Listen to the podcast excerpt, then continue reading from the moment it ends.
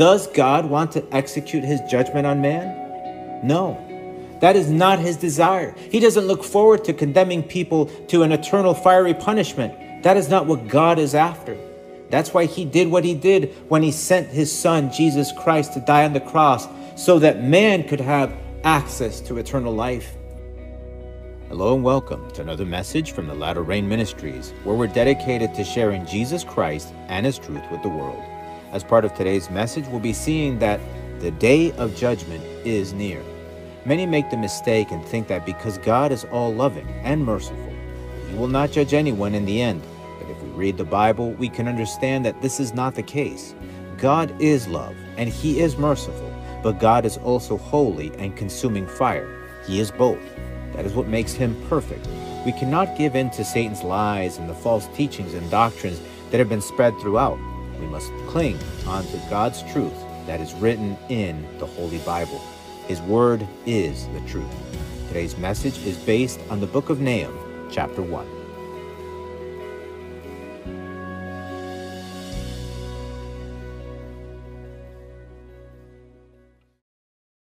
Let us pray.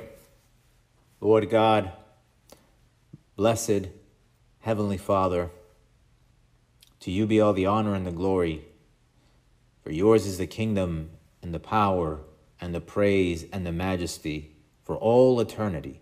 For there's no one like you, O Lord. Blessed be your name, O Lord God, now and always. Heavenly Father, in the name of Jesus, we praise you and we pray for your guidance and for your mercy, O Lord. Heavenly Father, give us a heart to understand, to listen. Help us to have an open mind. Help us, O Lord, to be able to take in everything that you want us to take in and understand and apply to our lives. Lord God, we give you thanks for the blessing of your word and for the guidance of your Holy Spirit, in whom we can trust for all things. We praise you, we worship you, O Lord. In Jesus' name I pray. Amen. Today's key passage is from the book of Nahum, chapter 1. This is the word of the Lord. The burden against Nineveh, the book of the vision of Nahum the Elkoshite. God is jealous, and the Lord avenges. The Lord avenges and is furious. The Lord will take vengeance on his adversaries. He reserves wrath for his enemies. The Lord is slow to anger and great in power, and will not at all acquit the wicked. The Lord has his way in the whirlwind and in the storm, and the clouds are the dust of his feet. He rebukes the sea and makes it dry, and dries up all the rivers. Bashan and Carmel wither, and the flower of Lebanon wilts. The mountains quake before him, the hills melt, and the earth heaves at his presence. Yes, the world and all who dwell in it. Who can stand before his indignation? And who can endure the fierceness of his anger? His fury is poured out like fire, and the rocks are thrown down by him. The Lord is good a stronghold in the day of trouble, and he knows those who trust in him. With an overflowing flood, he will make an utter end of its place, and darkness will pursue his enemies. What do you conspire against the Lord? He will make an utter end of it. Affliction will not rise up a second time. For while tangled like thorns, and while drunken like drunkards, they shall be devoured like stubble fully dried. From you comes forth one who plots evil against the Lord, a wicked counselor. Thus says the Lord, though they are safe, and likewise many, yet in this manner they will be cut down when he passes through. Though I have afflicted you, I will afflict you no more, for now I will break off his yoke from you, and burst your bonds apart. The Lord has given a command concerning you. Your name shall be perpetuated no longer. Out of the house of your gods I will cut off the carved image and the molded image. I will dig your grave, for you are vile. Behold on the mountains the feet of him who brings good tidings, who proclaims peace. O Judah, keep your appointed feasts, perform your vows, for the wicked one shall no more pass through you. He is utterly cut off. God's judgment on all his enemies is imminent, and there is nothing that can be done to avoid it, and there are no exceptions. None of God's enemies will be able to escape his wrath. It's just simply unavoidable. No one can buy their way out. No one is mighty enough to withstand his wrath. There is no army or weapon that can protect a person against the Lord's anger. It is just plain and simple that God will execute his judgment on his enemies sooner or later. It's only a question of when. Now, the when can be one of two ways, but one of them is eminent. What ultimately brings about God's judgment is the practice of sin. And that's why we can never turn a blind eye to sin. As far as the amount of sin that brings about God's wrath is up to Him. He is the one that determines when it's enough. That's why we can never say that those people are bad or what he or she is doing is really evil. Judgment is always reserved for the Lord, but His word teaches us the things that bring about His wrath. We should never be guided by our own opinions regarding wrong and right and how much is bad or not. We should always look to His word and be attentive to the promptings of the Holy Spirit to understand sin and how much is too much. But one thing is certain adopting a lifestyle of sin or practicing sin as it is described in various places in the Bible, will not be tolerated by the Lord, especially within his people.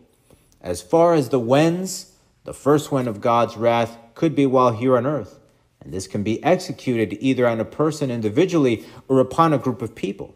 There could come a time when God pours out his wrath on his own enemies during a time such as now. There are those that say that God will only do something at the end and that's it. But we know from the Bible that this may not necessarily be so. There are many instances in the Bible where God did shed his wrath on this earth. One of the times that comes to mind is Sodom and Gomorrah, where Lot and his family were given the opportunity to flee before God's wrath came. In Genesis chapter 18, we read the following And the Lord said, because the outcry against Sodom and Gomorrah is great, and because their sin is very grave, I will go down now and see whether they have done altogether according to the outcry against it has come to me. And if not, I will know. And so we read that there was so much sin in Sodom and Gomorrah that the outcry rose up to the heavens. So it was not only the sin committed within Sodom and Gomorrah that brought about God's judgment, but the harm and evil they did to others, to those they sinned against. Genesis chapter 9 tells us about God's judgment and how it was executed, where it says, Then the Lord rained brimstone and fire on Sodom and Gomorrah from the Lord out of the heavens. So he overthrew those cities, all the plain, all the inhabitants of the cities, and what grew on the ground. There was nothing left. Not even what grew out of the ground was spared. Everything was completely consumed by the Lord's wrath. Now, if we look at the outcry we saw before, this comes from the righteous. When they see so much evil and they literally cry out to God for judgment. We can see one instance of this when David cries out in Psalm 74, where it says, O God, how long will the adversary reproach? Will the enemy blaspheme your name forever? Why do you withdraw your hand, even your right hand? Take it out of your bosom and destroy them. And so we sometimes make the mistake thinking that God will do nothing to his enemies because we don't see anything happen at the moment or right away because his anger could come. The reason why I say could come is because God desires for all to repent. The Bible says in Psalm 145 that the Lord is gracious and full of compassion, slow to anger and great in mercy. The Lord is good to all, and his tender mercies are over all his works. In 2 Peter chapter 3, it says, The Lord is not slack concerning his promise, as some count slackness, but is long suffering toward us, not willing that any should perish, but that all should come to repentance. In Ezekiel chapter 18, it says, But if a wicked man turns from all his sins which he has committed, keeps all my statutes, and does what is lawful and right, he shall surely live. He shall not die. None of the transgressions which he has committed shall be remembered against him. Because of the righteousness he has done, he shall live. Do I have any pleasure at all that the wicked should die, says the Lord God, and not that he should turn from his ways and live?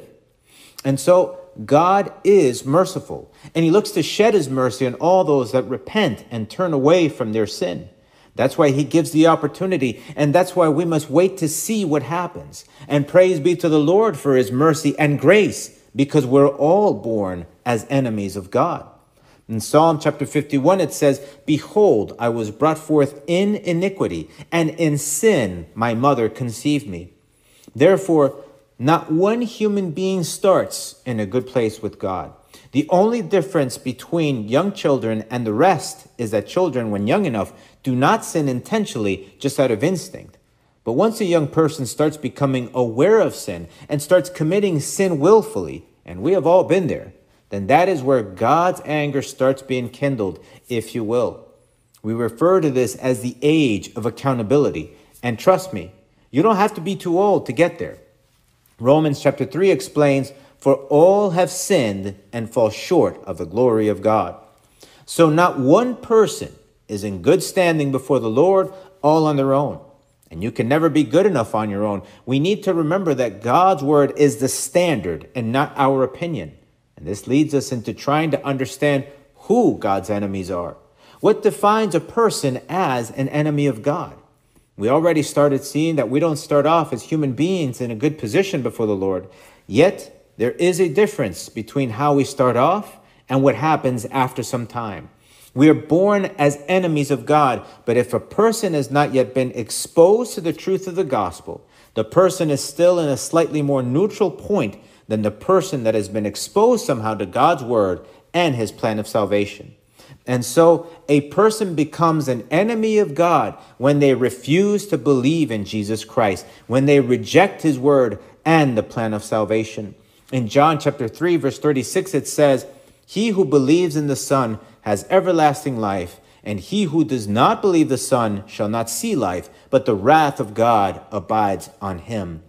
Therefore, when there has been rejection for Jesus Christ, God's wrath is abiding upon that person.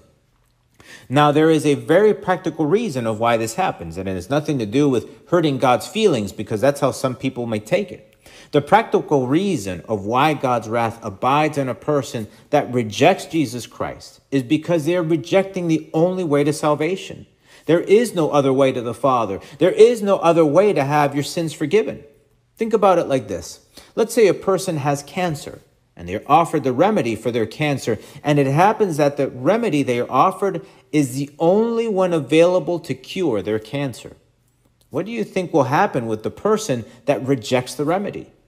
If there is nothing else available to cure them from their cancer and they're rejecting the only thing that can save them, do you think the cancer is going to go away on its own? Of course not. Chances are that the cancer they have will continue to spread and ultimately take their life. There is no revenge in that. Like if rejecting the remedy is going to make the remedy be upset at the cancer patient because it rejected it. It's just simple consequence. That's what happens when a person rejects the lordship of Jesus Christ in their lives and turns away from his forgiveness so they can have access to eternal life. Romans chapter 1 also gives us more insight of what happens when you have individuals or groups of people reject God, where it says, for the wrath of God is revealed from heaven against all ungodliness and unrighteousness of men who suppress the truth in unrighteousness. Because what may be known of God is manifest in them, for God has shown it to them. For since the creation of the world, his invisible attributes are clearly seen, being understood by the things that are made, even his eternal power and Godhead, so that they are without excuse because although they knew God, they did not glorify him as God, nor were thankful, but become futile in their thoughts, and their foolish hearts were darkened. Professing to be wise, they became fools, and changed the glory of the incorruptible God into an image made like corruptible man, and birds, and four footed animals, and creeping things. Therefore, God also gave them up to uncleanness in the lust of their hearts to dishonor their bodies among themselves who exchanged the truth of God for the lie, and worshiped and served the creature rather than the Creator, who is blessed forever. Amen. For this reason, God gave them up to vile passions. For even their women exchanged the natural use for what is against nature. Likewise, all the men, leaving the natural use of the woman, burned in their lust for one another, men with men, committing what is shameful, and receiving in themselves the penalty of their error, which was due. And even as they did not like to retain God in their knowledge, God gave them over to a debased mind to do those things which are not fitting, being filled with all unrighteousness, sexual immorality, wickedness, covetousness, maliciousness, full of envy, murder, strife, deceit, evil mindedness. They are whisperers, backbiters, haters of God, violent, proud, boasters, inventors of evil things, disobedient to parents, undiscerning, untrustworthy, unloving, unforgiving, unmerciful, who knowing the righteous judgment of God, that those who practice such things are deserving of death, not only do the same, but also approve of those who practice them. And so, if a person rejects God's truth, there will come a time where God can stop calling them to salvation and will hand them over to their own devices. No one knows when that line is crossed. Only God knows. But it is certain that a person can exhaust God's mercy. God is merciful. And as we read before, that he is slow to anger and great in mercy. But that doesn't mean that his anger will never come if a person keeps pushing him away willfully. And when that line is crossed, when a person rejects God over and over, God may then hand them over to their intents and desires, to just let them keep getting farther and farther away from the truth, to the point that they will never find the way to salvation. He may hand them over to their own debased mind, where they won't even be able to understand the gospel. And I have seen that happen now more than ever before with people. Our society is drifting so far away from God that to a lot of people, Jesus Christ and God's plan of salvation sounds like something completely foreign and unrelatable, like some sort of fairy tale or ancient superstition. That's how many people see the gospel of Jesus Christ today. You are seen as a person that is either uneducated and or antiquated if you have faith in Jesus Christ. If we go by statistics in the United States alone, according to Gallup in 2016, 73.7% of the total population profess to be Christian. But according to Pew Forum in 2019, the percentage dropped to 65%. In just three years, there was nearly a 9% drop, or 25 million people did not consider themselves with Christian beliefs anymore. To put it in perspective, it would be like the entire country of Australia with a population of about 25 million people would have renounced their Christian beliefs over three years. That is the decline that the United States alone is seeing in Christianity as we speak here today. So if we go by that sharp and quick decline, could we not conclude that maybe the United States is starting to experience God's judgment by how he is allowing for such a large group of people to just follow their own desire to depart from them? There is unfortunately a large group of people that are continually pushing to do away with God's word, with his principles, by seeking to do evil rather than good. And just like we read in Romans, that is exactly what is happening in many places today that decide to push away God and as a result, they decline when morality, looking to justify what is evil and sinful before the eyes of God. And what is worse is that those that call themselves believers and followers of Jesus Christ are supporting such a movement in order to fit in this decadent society that is growing stronger and stronger as time continues moving forward. The error that many people make is that they mistake God's judgment and think that fire and brimstone are the only signs of his wrath. But that is not so. We as a society are starting to experience God's wrath, just as we explained before, by God just allowing people to do what they want and enabling a world without spiritual awareness, allowing a world full of materialism, decadence, and immorality, ultimately letting people wallow in their deviance and depravity. And at some point, this world will get what it always wanted a world without God. And when that happens, mankind will experience things such as the world has never experienced before, as the things written in the books of the prophets and Revelation begin to unfold and become daily realities as they have already started. Just as the prophet Isaiah warned, is exactly what is happening today, as it is written. Woe to those who call evil good and good evil, who put darkness for light and light for darkness, who put bitter for sweet and sweet for bitter. Woe to those who are wise in their own eyes and prudent in their own sight. This is one side of the manifestation of God's wrath, and the other is quite eminent. And that is when every single person stands judgment before God. If a person has not come to fully repent and convert from all their sins and has not subjected their lives to the lordship of Jesus Christ, they will experience God's complete wrath for all eternity. Jesus himself told us this, and do not fear those who kill the body that cannot kill the soul, but rather fear him who is able to destroy both soul and body in hell. There's only one that can do this, and the Him he is talking about here is God Himself. God needs to be loved, but He also needs to be feared. He is awesome and terrifying at the same time. Don't be fooled by false prophets and teachers, what they put out there, that you don't need to fear God, and they disguise their lack of respect as teachings of love. That is the whole problem that is happening in society, and especially in our Christian society today, that lies have been proliferated throughout the church of Jesus Christ. There is no fear of the Lord. There is only this taking for granted and abusing God's grace and mercy. But make no mistake, God will judge his people, those that call themselves believers and followers of Jesus Christ. The Bible is very clear in that every single person will stand judgment, and every single person will receive the consequences of their actions, whether good or evil. God will not be fooled. He sees and knows everything.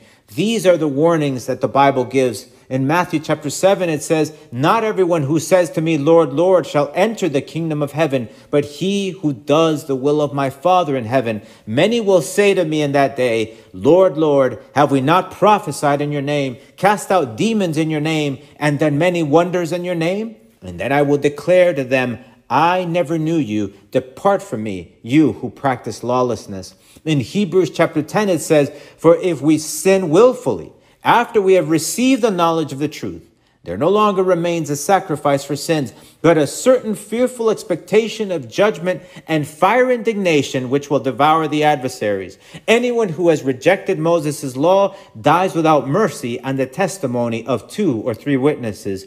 Of how much worse punishment do you suppose will he be thought worthy, who has trampled the Son of God underfoot, counted the blood of the covenant by which he has been sanctified a common thing, and insulted the Spirit of grace?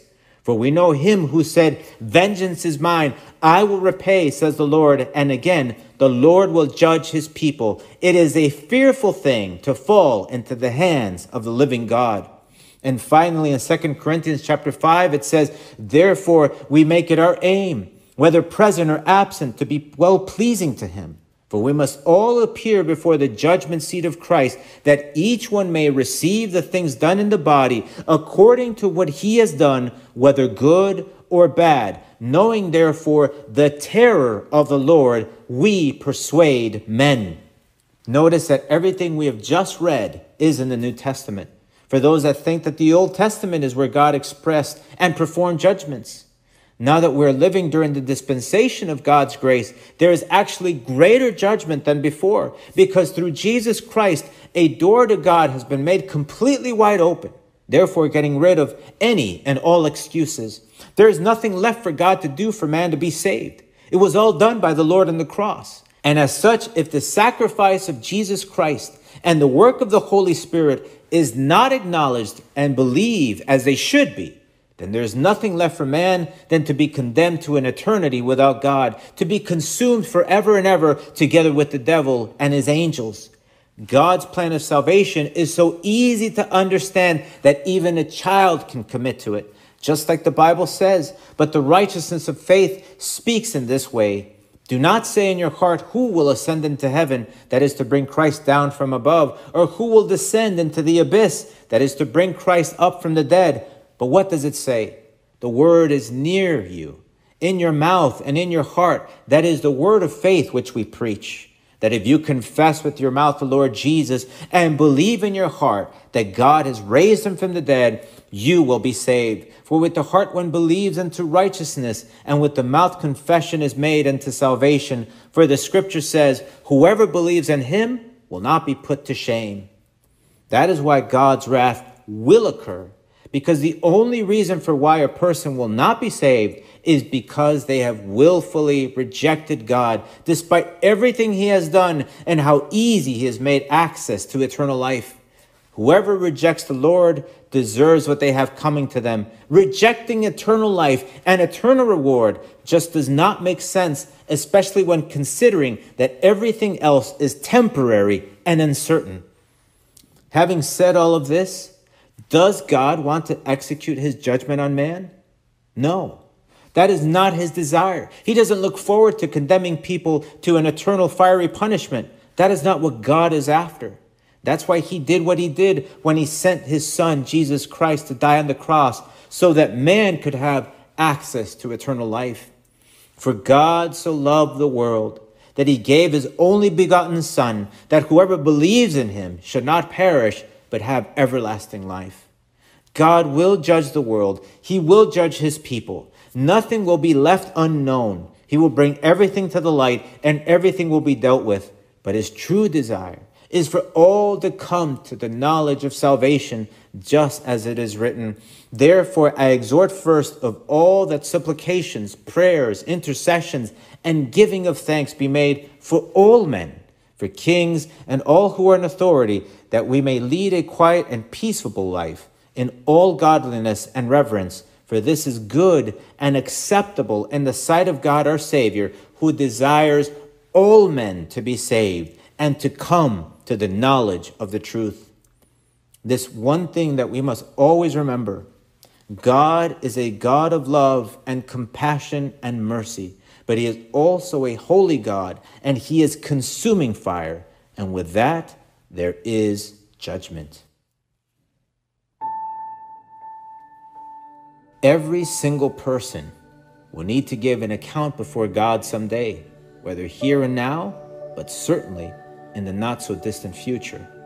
Many people think that they have all the time in the world as they live entertained and distracted by Satan's lies and the world's delights. But the truth is that no one knows when their time will be. Anything can happen to anyone at any time. And no matter how safe they think they are, there is nothing that can truly protect them. Safety is an illusion, especially when that safety is based on worldly things. It's like the illusion of safety that is given to passengers on a plane. That somehow the oxygen mask and the life jackets and the inflatable slides are going to soften a free fall at 30,000 feet if the engines fail or if there is structural damage in midair. Gravity, although invisible, becomes quite real at any given point. Your physical end and my physical end can happen in an instant when we least expect it. And if you are not ready at that moment, and in a blink of an eye, you can find yourself before God's almighty throne, and then what will happen with you? Will you find grace before the Lord God Almighty through the Lord Jesus Christ? Or will you experience God's judgment and ultimately his eternal punishment? God loves you, but salvation from God's wrath only happens when you repent and convert from all of your sins and when you make Jesus the effective and literal Lord of your life by living for Him and for His purpose for your life, by following His commandments, which perpetuate eternal life and eternal reward. Only then can you find safety in eternity by surrendering your life to the Lord. I urge you today that if you've not made that decision yet to surrender your life and your will to the Lord, that you do so, that you start living for the Lord today. Choose today to experience God's love and salvation rather than God's judgment and wrath. Let us pray. Lord, I praise you and I worship you, O God, because you are truly loving and merciful and, and gracious in every kind of way. But Heavenly Father, help us to understand and help us to remember that you are also a, a God that is holy and a God that is consuming fire. And you are a God that will judge sin and will judge evil. Help us to understand that our only way out of that is your Son, Jesus Christ. His blood is the only thing that can wash away our sins. But Lord God, help us to understand also that we must obey your word, that we must do those things that you tell us to do. that it is not just about just believing and that's it, but that we must also be convinced that we must follow your truth. We must practice those things that truly please you and bring honor and glory to your name. Heavenly Father, help us to understand that your judgment is real and that it will come someday, sooner or later, and that there is no way out of it. Heavenly Father, help us, O Lord, to be found justified and forgiven through your Son, Jesus Christ. Help us to be found worthy, O Lord, through your mercy, through your grace, through the Lord and Savior that died for us on the cross. Help us, O Lord, to always understand that reality and to live it in our lives. I give you thanks and I praise you, O Lord. In Jesus' name, amen. Please join us again next time as we look into God's Word together. And if you have any questions or just need some prayer, please email us through our website. If you want to listen to other messages, you can go to our website or look for our podcast in the Apple iTunes Store under The Latter Rain Ministries to subscribe. The Latter Rain Ministries is a self supporting Christian ministry dedicated to sharing Jesus Christ and His truth with the world. The Lord is near. May God bless you.